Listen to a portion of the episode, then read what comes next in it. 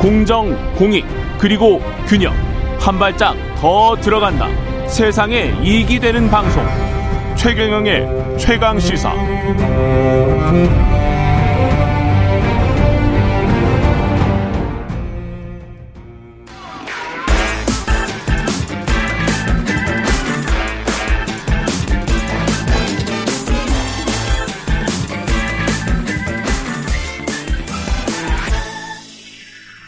네, 최경령의 최강사 한 번 더 뉴스, 예, 놓치기 쉬운 한 번 더 뉴스. 오늘은 오마이뉴스 박우신 기자와 함께합니다. 안녕하십니까? 네, 안녕하세요. 방금 저 박지원 전 국정원장 네. 전 비서실장께서 한참 말을 하고 가셨네요. 이걸. 하셨습니다. 네. 예, 오늘 주제가 한동훈 법무부 장관 집 앞까지 찾아간 더 탐사. 인터넷 맵체. 네.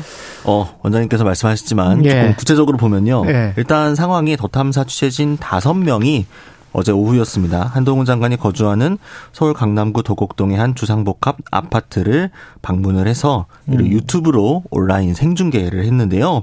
아파트 정문에서 한 멘트가 일요일에 경찰 수사관들이 갑자기 기습적으로 압수수색을 한 기자들의 마음이 어떤 건지를 한 장관도 공감해보라 이런 차원에서 취재를 해볼까 한다고 했고요.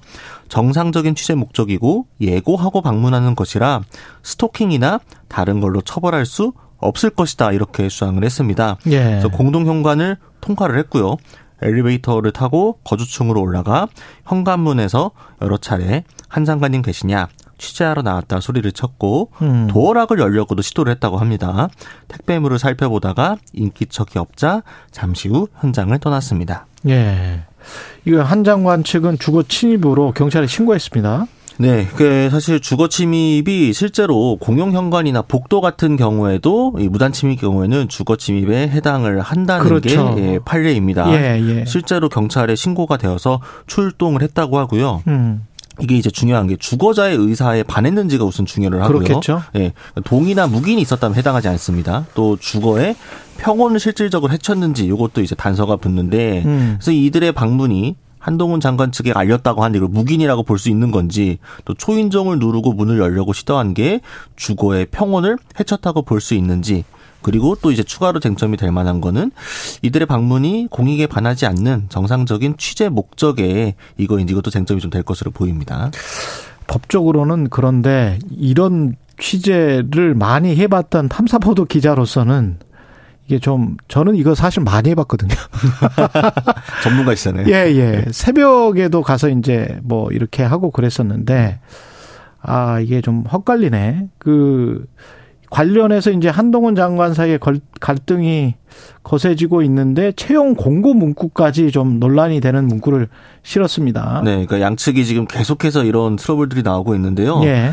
더 탐사의 유튜브 채널 커뮤니티 게시판에 웹 디자이너 채용 공고를 올리면서 윤, 한 등이 때려 죽어도 싫으신 분, 그러니까 윤석열 대통령과 한동훈 장관이 정말로 싫은 사람이 지원을 해라 이렇게 아. 조건을 내건 거죠. 예. 이것도 논란이 돼서 음. 국민의힘이 아예 논평까지 냈습니다. 장동영 원내대변인 명의로 아무리 유튜브 방송이라고 하더라도 음. 이런 악의적이고 삐뚤어진 시각을 가진 언론사와 민주당 대변인이 협업해서 의정 활동을 하니 참담하다. 음. 더욱 심각한 것은 압수수색에도 의연하게 대처 가능한 분 이런 조건을 제시했는데 이런 방송 태도와 취재 방식을 멈추지 않겠다는 의지 표명으로 읽혀서 우려스럽다라고 했고요. 음. 지금 뭐 청담동 술집부터 해가지고 최근에 뭐지 스토킹 논란까지 해가지고 계속해서 비슷한 음, 양측의 강일등이 반복되고 있습니다. 그 저널리즘 윤리 차원에서 좀 정리를 해보겠습니다. 사실 확인을 하기 위해서 갔다. 근데 이제 전화를 해서